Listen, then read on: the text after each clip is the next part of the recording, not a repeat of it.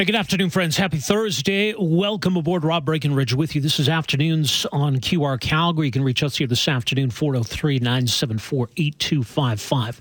I posed a question some weeks ago in the aftermath of the October 7th attacks uh, on Israel. Uh, carried out by Hamas.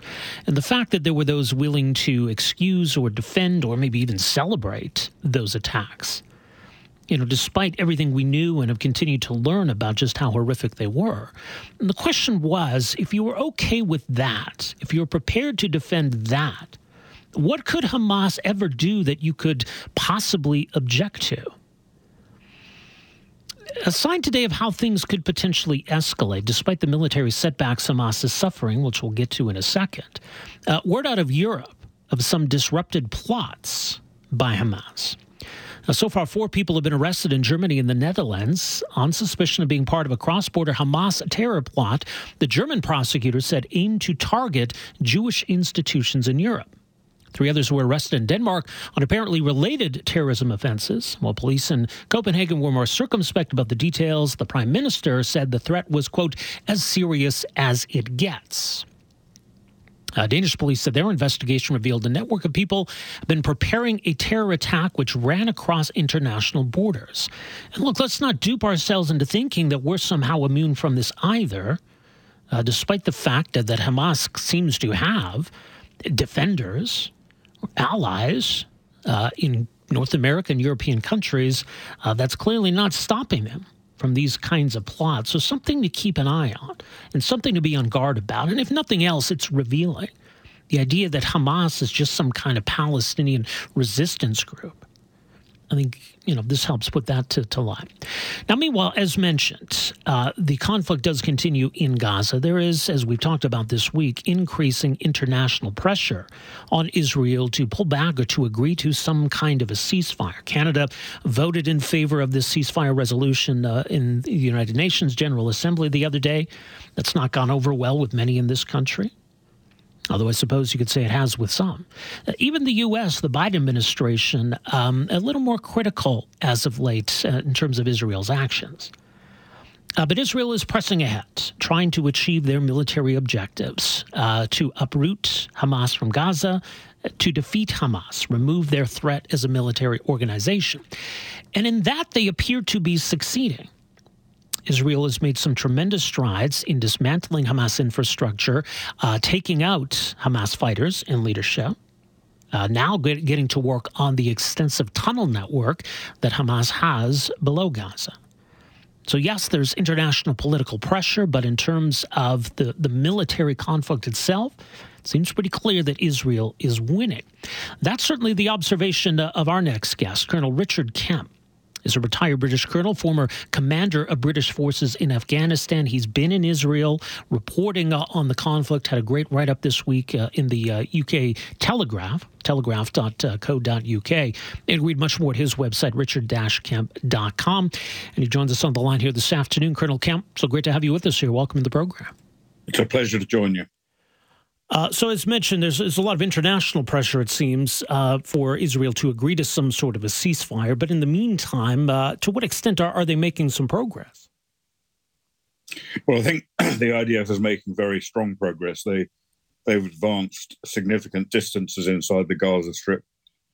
Um, they have killed a large number of terrorists, seized a lot of terrorist equipment, and they've done so, I think, much quicker than they expected to and also critically, they've sustained fewer casualties themselves than they expected to do. All of those things are hallmarks of a, a, a well planned and well run military operation. And only today, um, we saw uh, uh, there was a, an IDF attack on terrorists in the vicinity of a hospital in the uh, the Gaza Strip called the Kamal Adwan Hospital, uh, in which they killed a number of terrorists, and about 70, I think more than 70 terrorists came out with their hands up, handed over their weapons, and have been taken prisoner. This kind of urban combat is is challenging, uh, you know, the best of times. Uh, there's a lot of scrutiny here. There's a lot of pressure on Israel to to be very careful in how they proceed, and, and conversely, they're they're facing a uh, an entity in Hamas that has no qualms about hiding within a civilian population, basing their operations uh, civilians. What what kind of challenges does that pose for the IDF? Well, urban warfare is probably the most difficult and demanding um, and toughest form of warfare that you can fight in. Um, it, you know what it means is, particularly in this situation, the terrorists have had plenty of time to prepare ambushes, booby traps, sniper positions in uh, constricted areas, which which kind of funnel the IDF sometimes into certain areas, making them more vulnerable. And um, on top of all that, you have a, a, massive tunnel infrastructure underneath the Gaza Strip, which is estimated to be about 300 miles in length, mm-hmm. uh, a network of tunnels, um, which is lot, which is bigger than the, for example, the London Underground. Um, so that adds complexity. These are well constructed tunnels. They've got concrete floors, concrete walls. They've got uh, concrete ceilings. They've got uh, air conditioning, electric power, lighting.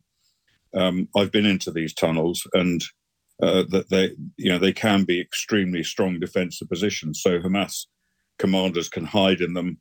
They can move fighters around from place to place, emerging at unexpected locations behind the troops. Sometimes they can store weapons, move weapons around and they're very difficult to deal with. Uh, so that's that's a kind of another challenge on top of the the normal layer of um, urban uh, urban operations. And the IDF have been, in some cases, entering these tunnels uh, if they need to, for example, check for hostages being held there, or they need to get maybe get to uh, senior commanders inside, gain intelligence. Otherwise, they will not enter them and they'll just destroy them. And they've destroyed hundreds of these tunnels already inside the Gaza Strip.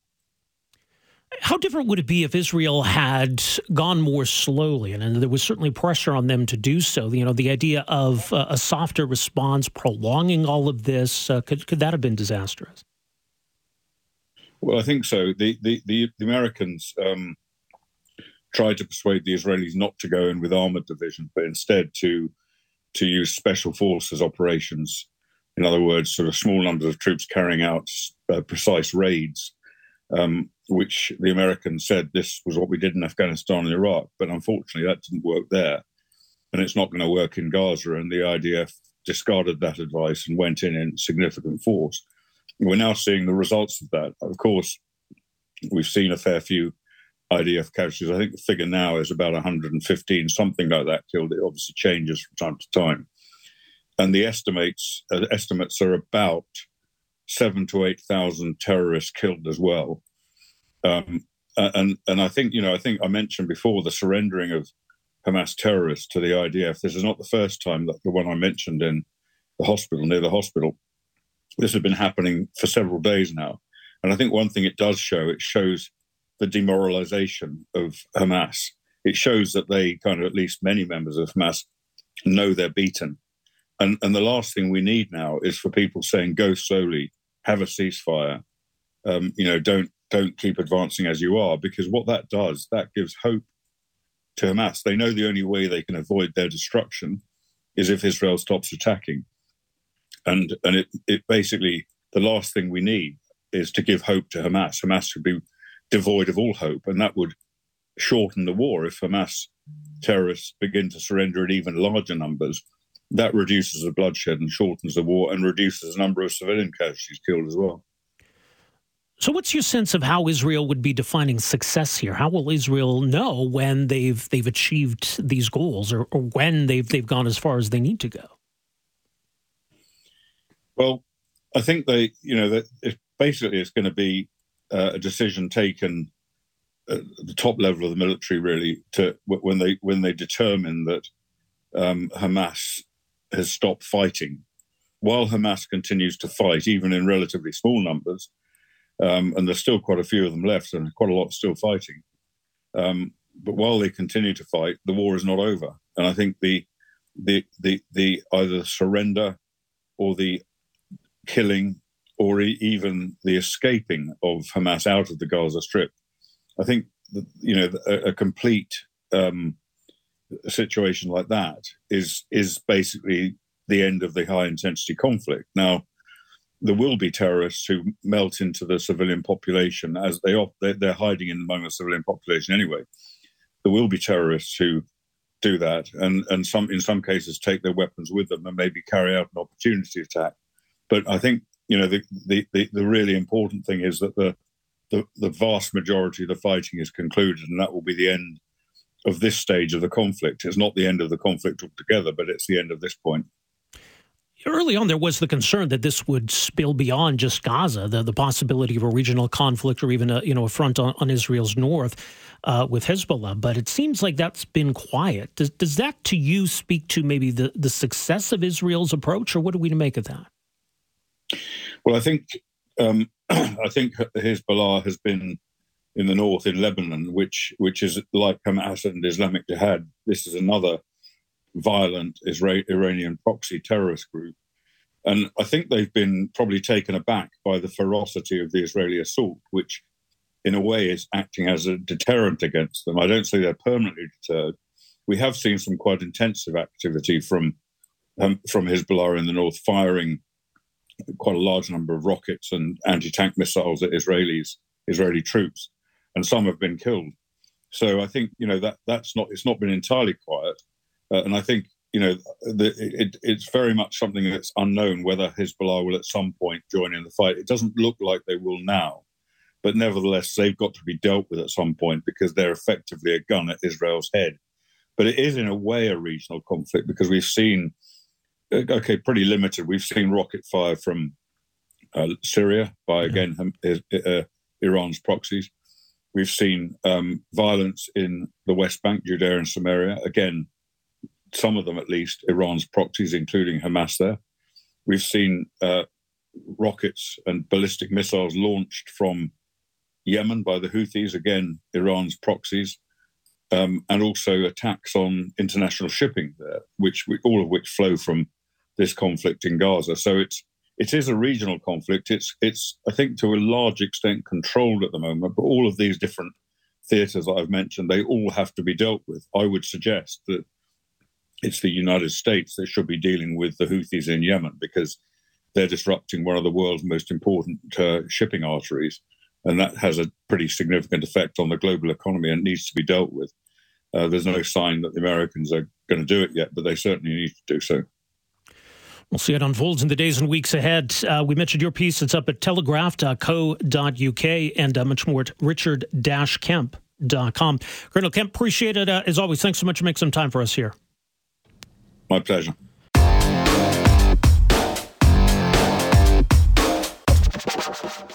Welcome back. Thanks for being with us here on a Thursday afternoon. Much more still to get to, including your phone calls, of course, at 403 974 8255. Let's turn our attention to the topic of birth tourism.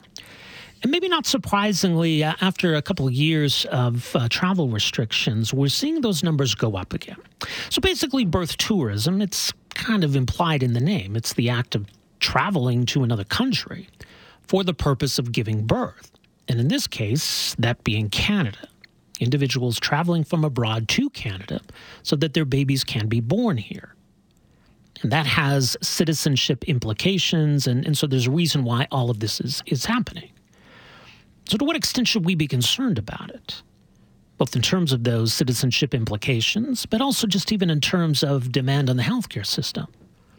You know, doctors uh, who have a lot to do as it is um, you know, helping Canadian women give birth and responding to other needs to, to now deal with all of these uh, other cases. Because, look, complications can arise too, and that can also mean uh, strain on the healthcare system. Uh, so, as mentioned, after those couple of years of pandemic travel restrictions, travel has normalized, and we're seeing those birth tourism numbers rise once again. Uh, so, what do we need to do about it? Is the government taking a serious enough approach to this? What kind of changes would allow us to, to more effectively address this? What are other countries doing, for example? Uh, there's an interesting piece uh, up at uh, Policy Options, uh, part of the uh, Institute, or the RPP rather, dot org. Uh, you can find it there. Joining us uh, to talk more about it is uh, the author of this piece, Andrew Griffiths, is a, a, uh, fellow with the Canadian Global Affairs Institute, also with the Environics Institute, author of the book Because It's 2015, Implementing Diversity and Inclusion. Uh, Andrew, great to have you with us here today. Welcome to the program. Thanks very much for having me, Rob. Uh, so as mentioned, is you, you mentioned in your piece rather the you know the the travel numbers and birth tourism numbers that we saw before the pandemic, during the pandemic, and now after uh, the pandemic really tell an interesting story. What stands out to you? Well, I I guess what stood out for me is that I almost expected this to be like a natural experiment because when I first started publishing on birth tourism, there were a number of people who said the methodology is flawed. You're extrapolating too much in terms of how many of those people who are giving birth here are actually birth tourists versus international students and everything like that. Mm-hmm. But what the pandemic allowed me to show was actually that a large percentage, probably about 50% of those people giving birth again, were likely birth tourists because they were most affected by the shutting down of travel and visa restrictions. Uh, so that's the main story, is that the methodology in terms of trying to get a better sense of how many people are coming to Canada for the purpose of giving birth um, is now a bit more solidly established than it was before. And again, sort of as one would expect, as travel restrictions and visas are issued, uh, the numbers start to climb up again. Right. And so this helps give a more complete picture of what's going on because otherwise, because we don't have, as you point out in your piece, we don't have a, a specific code for this, that it can be difficult to measure through our, our normal uh, healthcare metrics. That's correct. And, and, and like everything, we always want perfect data, and that's usually hard to get. But I think we found a reasonably good proxy uh, for what is the number of birth tourists, and it's certainly much better than we had in 2012 when the previous government actually tried to uh, implement some measures against birth tourism. So, why is Canada such an attractive destination for this? Well, I think it's a it's a combination of factors. Um, probably in some cases it's just better health care, um, but I think it's obviously a case where the ability to obtain citizenship for your child is a major advantage. And so the studies that I've seen that more qualitative ones where they actually try and get a sense from the people who are uh, using, who, who are birth tourists, is that the attraction of Canadian citizenship is a major drawing card, just as it is in the United States, that the attraction of getting a U.S. citizen was a major drawing card for a birth tourist in the U.S. And I guess it's interesting too, and maybe worth pointing out that we're not typically talking about, you know, like asylum seekers or refugees. Like typically, these are are people with means uh, who are able to arrange travel here, who don't intend to stay here. What about that side of it? Well, I think that's a, a really important point um, because when I started publishing on on this kind of thing, some people said, "Well, these are, you know, you know, poor people or you know, people who are struggling and everything like that." But no, this is this is a fairly wealthier uh, class of people who have enough money to a travel um, and stay in Canada for for a month or so. Uh, B usually can stay in sort of birth hostels or birth hotels and have money for that. Mm-hmm. Um, so it's not really the asylum claimants that we're dealing with here, or refugees, or international students. We're dealing with people who actually have means, um, and therefore it almost becomes more of a class issue, if, if I can put it that way, than an immigration issue. What is the concern? I mean, there there was the concern about you know the strain on the healthcare system and, and diverting resources to deal with this, or or sort of that that loophole when it comes to citizenship. Like, what what is the concern? I think there are concerns on on a number of levels. I think most fundamentally, I think the concern is about the meaning of citizenship and and the sense that by going through birth tourism, there's a, people are sort of exploiting a loophole in, in the system, and right. they're sort of doing, taking a shortcut to becoming a citizen, having their children become a citizen, and then eventually that helps them become citizens. I think the impact on healthcare is real at the hospital or regional level. Yeah. But you know, given the size of healthcare budgets, you know, it's it's almost a rounding error.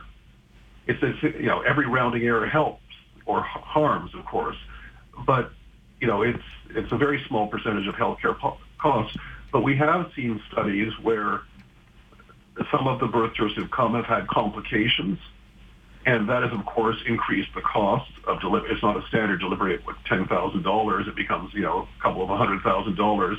And there have been some issues where people have not paid those extra charges. So it does affect the hospitals at the local level and probably the regional health authorities. But in the broader scheme of things, it's probably relatively small. Doesn't mean we shouldn't stop it, but it, it's you know important to keep that perspective. Well, can we? And that's the question, right? I mean, are, are there changes we could make to, to, to the Citizenship Act or other legislation that, that we could deal with this? Well, the cleanest solution is simply to make an amendment to the Citizenship Act that basically says that, uh, you know, one or more of the parents have to be Canadian. You know, that's uh, that's, that's largely the Australian approach, um, and uh, that if you're just on a tourist visa, your child is not entitled to Canadian citizenship. Uh, so that's the cleanest approach. There are possibilities of Serbia trying to restrict visas. In those occasions, that's the approach the Americans have, have tried, but it's too early to say whether that's been working. So I think just the cleanest one is just to sort of make a change to the Citizenship Act um, and to make it clear in terms of what's what's allowed and what's not. And that's the Australian approach, and it seems to have worked well. Yeah, I, I do wonder. I mean, would that be vulnerable to a charter challenge? That would make for an interesting case, I, I suppose. But uh, do you do you think that that that could stand? Well, you know, you know, whatever you make a legislative change, you're always exposed to possible charter uh, challenges and, and the like and legal challenges. Um, I've never seen any detailed analysis says you couldn't do this mm-hmm. um, because in, in the essence, we have any number of restrictions on citizenship, um, whether it be length of residency, whether it be language requirements, whether it be uh, knowledge requirements. Um, so I don't think this would be one that would not pass a, a charter challenge, but I'm, I'm not a lawyer, and I know there'll be some innovative lawyers who would probably uh, launch that. But I think I think it's relatively sound. Mm-hmm. Well, yeah, I guess we'll see how it plays out. First step is, is government deciding to get serious, so we'll see if that happens. Uh, in the meantime, as mentioned, your latest uh, policy options, that's policyoptions.irpp.org. Andrew, thanks so much for making some time for us here today. Really appreciate this. Well, thanks very much for having me. Have a good day. You too. All the best. Uh, there you go. That's uh, author uh, Andrew Griffin, uh, Griffith. He is a fellow with the Canadian Global Affairs Institute and the Environics Institute, and uh, his piece for Policy Options at the Institute for Research on Public Policy. Saying it's time for government to get serious about this. There, there's an obvious path forward here. And I mean, yeah, it, it just it, there's just common sense that comes into play here. Like clearly, you know, women that are nine months pregnant should not be traveling you know, if for some reason you're late in your pregnancy and you, you go on a vacation to the U.S., okay, you know, you need to have your child. You're going to return home. That that's a Canadian baby, right? Like it just it doesn't make any sense that it would be otherwise. But sort of the way we approach it is okay, you were born on Canadian soil. I guess you're a Canadian now. And so that does seem like a, a loophole or a backdoor to citizenship because otherwise, you know, there's a process that the people have to follow. So if you're the parent of a Canadian citizen, eventually that Canadian citizen can bring you to Canada. And so yeah, it, it is uh, the long game they're playing here, but it's it's a backdoor to citizenship, and it, sh- it shouldn't work that way. Is just not fair. So it's not an ideal situation for a number of reasons to have very pregnant women traveling, and in this case, generally overseas.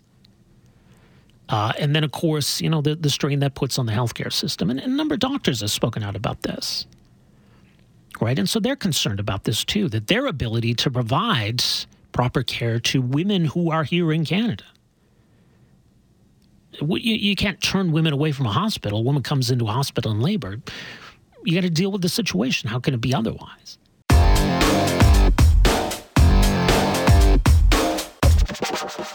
Welcome back. A little more than halfway there. A final hour here on a Thursday afternoon. You can reach us 403 974 8255. We'll open things up uh, later in this hour. Some time for your phone calls. A lot that we've already talked about here today. Got a few other things to get to as well.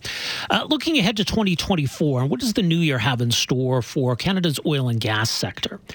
Uh, you know, more uh, recently, more short term challenge. We've definitely seen a bit of a softening in, in commodity prices, at least when it comes to the oil price, but uh, not anywhere near the price crash we've dealt with in recent years. So there's there's still some optimism that that prices will sustain a, a lot of activity. I guess there's also maybe some uncertainty about the impact of, of policy. You know, we just got the details on the uh, proposed emissions cap for the oil and gas sector, and that's still a little way out, but that could also have an impact. Uh, the latest report from Enserva, formerly the Petroleum Services Association of Canada, uh, is forecasting a positive uh, outlook for 2024 for the Canadian oil and gas sector. Uh, the demand is trending up for the new year, and that uh, Canadian producers are, poised to to navigate uh, all of these different kinds of challenges. So, joining us uh, for more on the uh, latest report, very pleased to welcome to the program here this afternoon, uh, Gurpreet Lail, who is CEO at Enserva. Gurpreet, so great to have you with us here. Welcome to the program. Thank you so much for having me. Uh, so as mentioned, I mean it's it's a bullish report for the most part for, for 2024 as we uh, look at what the next uh, 12 months might have in store. First of all, what, what is the potential impact of, of sagging prices, or how much of an impact do we think that'll have? I mean, if you look at the prices, just in, even in the past year, I mean, it's been an ebb and flow. You know, it's scary when you see a rapid increase or a rapid decrease, but seeing uh, nominal changes throughout throughout the year is actually it's it's normal, and it's way better for us to have gradual growth in pricing yeah. rather than exponential. Yeah, I know here in Alberta, I mean, there's it can be a double edged sword, and we look at you know say hundred dollars a barrel, and that can cause some problems in addition to to addressing some revenue uh, challenges. But yeah, I mean, Absolutely. if we just have sort of that, that more steady, you know, that you want that Goldilocks zone where it's it's high enough that it's stimulating activity, but not so high that it's punishing consumers. So maybe there's some some upside to where we're at right now. No, absolutely. I think there's like the, the sweet spot in industry that we talk about is about seventy to eighty dollars mm-hmm. a barrel, and and you know we're right in there. So we're not too concerned about that right now. I mean, there's other uh, components that are, that are that are at play that uh, might affect that a little bit more, but right now we we have a pretty optimistic outlook for 2024. Yeah, and I mean the good thing is it doesn't seem to be like there, you know there's there's not really a drop in demand. So there's some weird things going on in the market, or you know Saudi Arabia and OPEC, whatever games they're playing. But the good news is, even though prices have dropped a bit recently, there still seems to be steady demand. What, what are we expecting for 2024?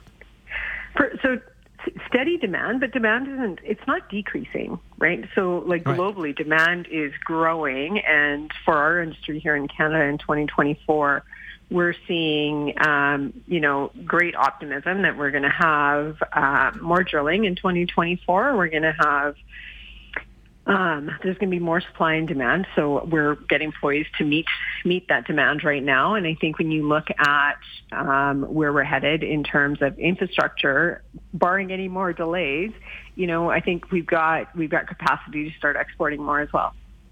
Well, yeah, I mean, yeah, that, that's that's an important point too. You know, I mean, I know there've been a little bit of last kind of minute hiccups for the the uh, Trans Mountain expansion, but uh, you know, hopefully that's going to come online in 2024 at some point. So that'll make a big difference then. Yeah, absolutely. I mean, I mean, is once you get infrastructure in place and you got our customers are are putting more investment back into industry, you know, before after COVID when when industry was seeing an uptick, there was a lot of, you know, shareholder repayments and share buyback and you didn't see a lot of investment going back into the energy industry or the supply chain, but we're now seeing seeing that and in 2024 is actually looking quite promising. Right, and it's also looking good for overall production in Canada. Um, so the ability to meet that demand, what are we expecting in terms of overall production? Um, so if you looked at like 2022, I believe it was, we were looking at, you know, we were holding steady, but right now we're thinking there's going to be at least a 20% growth in production in Canada for in 2024. Um, you know, having Blueberry First Nations when um, that the court decisions came down and opened up permitting again. There's a lot of activity that's taking place now in the Montney, and you know the industry actually feels like we're back again, mm-hmm. despite what you hear in the in the media. Well, yeah, I think it's important to counter that. Yeah. Well, I mean, when you look at we come, I so we were also at, at COP 28, and it's funny the message that came out, but the message message that was being delivered are so different. So you know, I think everybody realizes that oil and gas is here to stay. It's going to be part of this energy, new energy mix for a long time to come yet. And quite frankly, Canada is poised to help the rest of the world in meeting their emissions target by supplying clean energy to those markets. We just need to go and do it now. Right, and I know that you know there's some concern about how ambitious some of these targets might be, or or how ambitious federal policy in, in this realm could be. But I think at the same time, there there are some real opportunities here, and I think industry recognizes, you know, where there are those opportunities. So as as we move toward this transition or the demand for low emission energy, how well poised is the Canadian industry? I think Canada is at the forefront on on a lot of this. Like when we were we were talking about geothermal, nuclear, you know, technologies like CCUS. We're looking into hydrogen. I mean, they're all new forms of energy and innovation that's going to help us into the future. So. I think we're quite poised for it. Mm-hmm. I think where things get lost is when people think you're going to get rid of oil and gas and you're going to replace it with something else. Right. And that's not the case. It's going to be an and, and oil and gas will be part of that mix for many decades to come. Well, yeah, and that's the hope. I think you know, looking further ahead, once we get um, you know the LNG Canada project up and running, you know, our ability to export LNG, and and that's going to create a lot of opportunity, but also the ability to, you know, help reduce uh, emissions from coal and and have that environmental upside. So, you know, looking further out, we still see those opportunities down the road. Oh, absolutely. I mean, we even see opportunities with uh, with our Canadian economy actually helping other countries. So if you look at countries like India, they announced, what, I think a month ago, that they were investing in more mines to uh, and into coal, and because they don't have another way of weaning off of emissions in in their country, and they want to. Right. So if someone's asking us, we should absolutely be the ones providing help to them instead of, you know, you look at countries like Russia and they're buying they're buying energy from Russia instead at a discounted price, and they and it should be Canada. Absolutely. Uh, much more on all of this, enserva.ca. Gurpreet, thanks so much for joining us here this afternoon. Appreciate the overview. Thanks so much, Rob. All the best. Take care. Uh, that is Gurpreet Lail, CEO at Enserva, formerly the Petroleum Services Association of Canada. So, uh, their latest report, the State of the Industry report, uh, forecasting good things in 2024. Uh, so, part of it, too, is just, you know, with the inflation receding, uh, that that's going to make a big difference. They're predicting capital investment will continue to rise.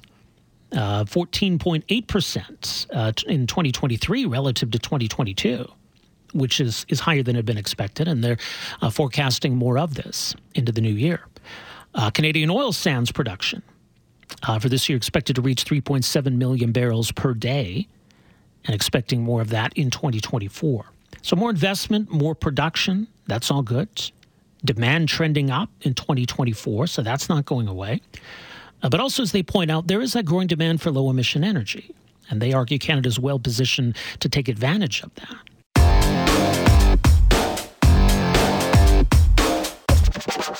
Speaking of the easing of restriction, I mean, it's been, uh, I guess, a, a, return to, to normalcy for the travel industry, at least in terms of travel volumes, but it's still been a challenging recovery. Uh, from the pandemic, which took a, a, a, real toll on the airline industry. So even though people are traveling once again and airports are busy, uh, you know, it's it's still tenuous times for the airline industry. And a question, I guess, of what kind of further upheaval awaits us. So Porter Airlines has uh, just announced a new partnership deal with Alaska Airlines. And that comes a couple of weeks after they announced a separate partnership with Air Transat. The CEO of Porter Airlines says the reality is that the market here is too small to keep all of these smaller airlines afloat for two more years. His expectation is at least one of them will be gone over that time frame.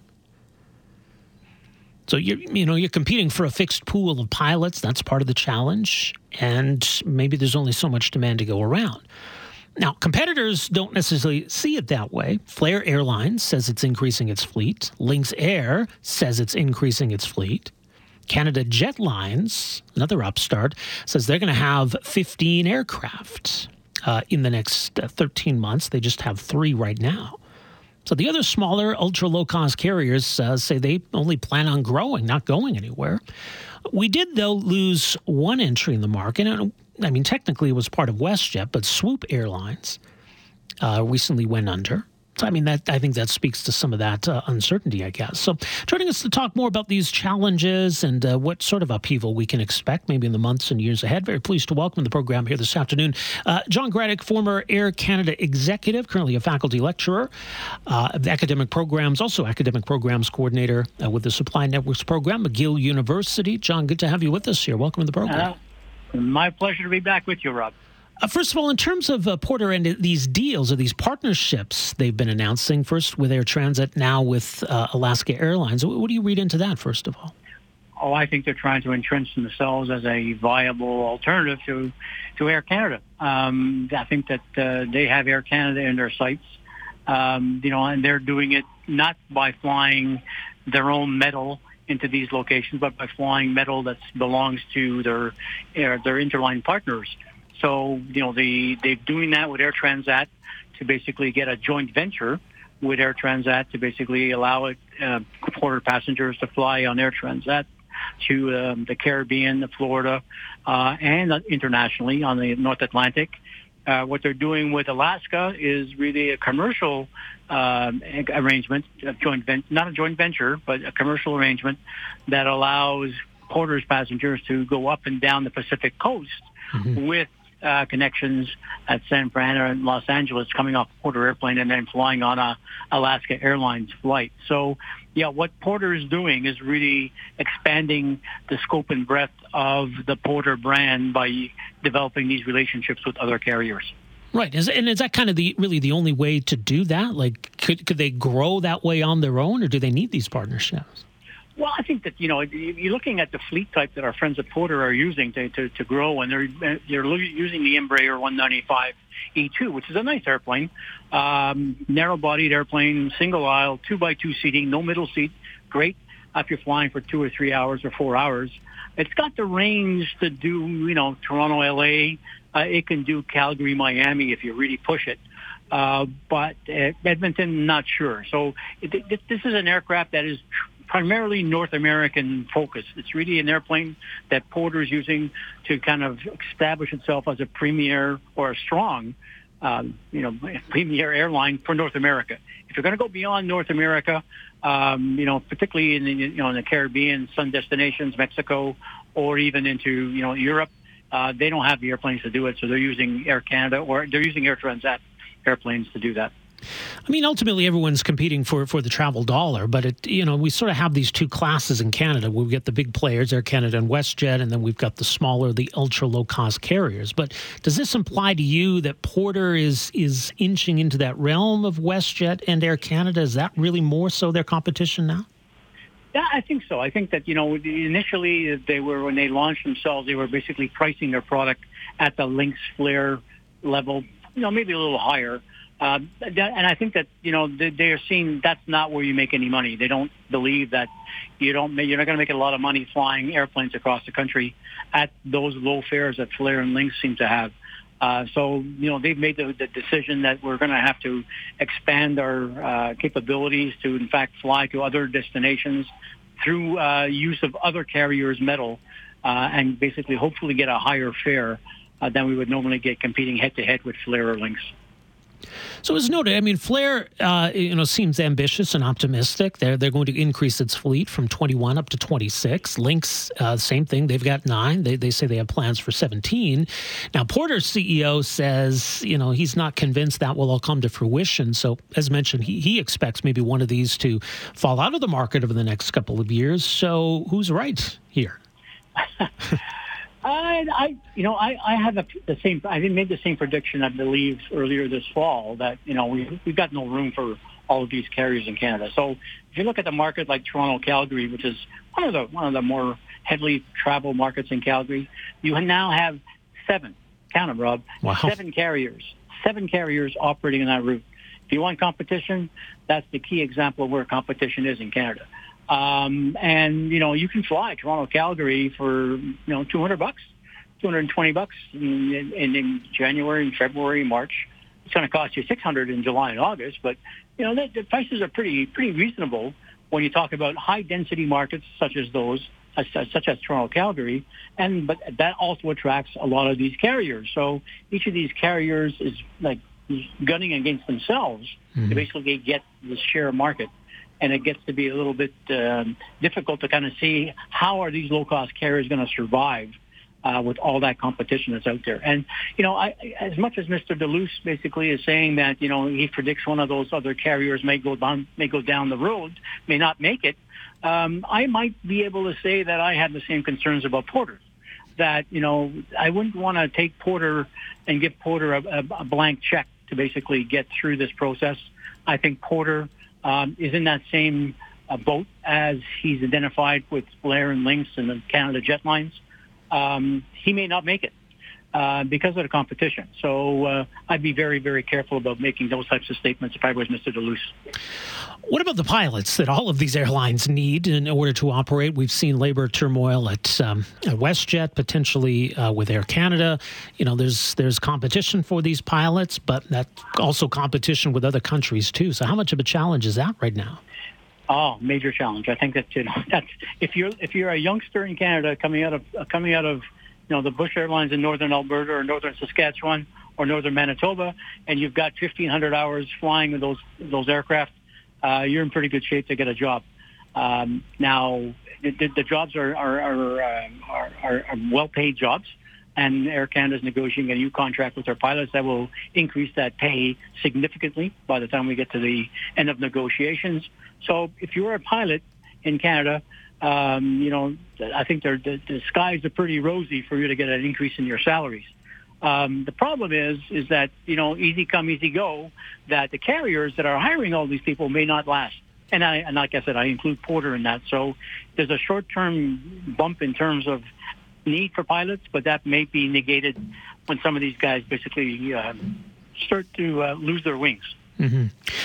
Is any of this going to get the attention of the federal government? I mean, you know, you'd think it would be a hands-off approach when it comes to you know sort of letting the market sort things out, and you know some players come and some players go. But you know, there's a need for competition. If if people are paying a lot to travel, that that's going to, you know, get the politicians' attention. Do you, do you see any role for the federal government, or might they likely get involved here? I think they. I think there's going to be a lot of pressure for them to get involved. There's no doubt about it. Um, and once once carriers start to disappear, and then the low fares start to disappear as well. Um, the question is, should there be a role for the government in all this? And I think if I look, you know, around the world and look at those markets where we have low fares and low low cost airlines around, the governments have been pretty much hands off, letting the market dynamics take care of the comings and goings of airlines. And it's cyclical. You know, we've seen this in Canada at least five or six times in my career in, in, in aviation. We get carriers that show up. We've had Nationair, we've had Quebecair, we've had Nordair, we've had Canada 3000. You know, all of them have tried tried this process and they've all disappeared. And so this is just another round of the same type of market economics happening. Guys will, get, will disappear. The fares will come back up. Somebody will say, "Oh, great, the fares are so high. Maybe we'll start another airline." Yeah. And then then they show up and they start doing this thing all over again. So it's a cyclical economic cycle. Uh, I think the, the, the, the government has seen this cycle many times, and I think the government says, we'd rather not play that game. We'd rather keep hands off. We'll certify airplanes, make sure they're safe to fly, but at what price they charge Canadian consumers and the economics of those airlines, uh, I think the government's very wise in keeping hands off and let the, the economics of the marketplace decide who survives and who doesn't. We'll see how it all plays out. John, appreciate your insight. Thanks for making some time for us here.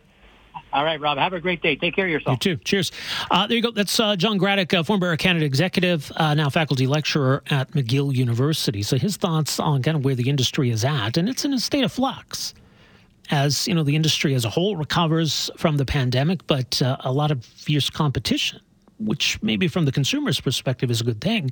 Keep in mind, this is all a closed system, right? Like Porter Airlines can partner with Alaska Airlines it's not like Alaska Airlines can come in and say, hey, I'll, we'll run some Calgary to Toronto routes.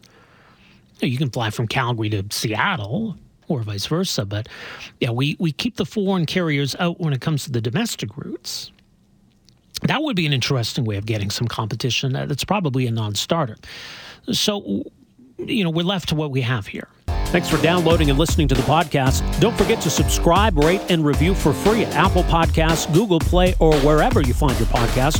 You can also find me on Twitter at Rob Breckenridge, and you can email me rob at 770chqr.com. Talk to you next time.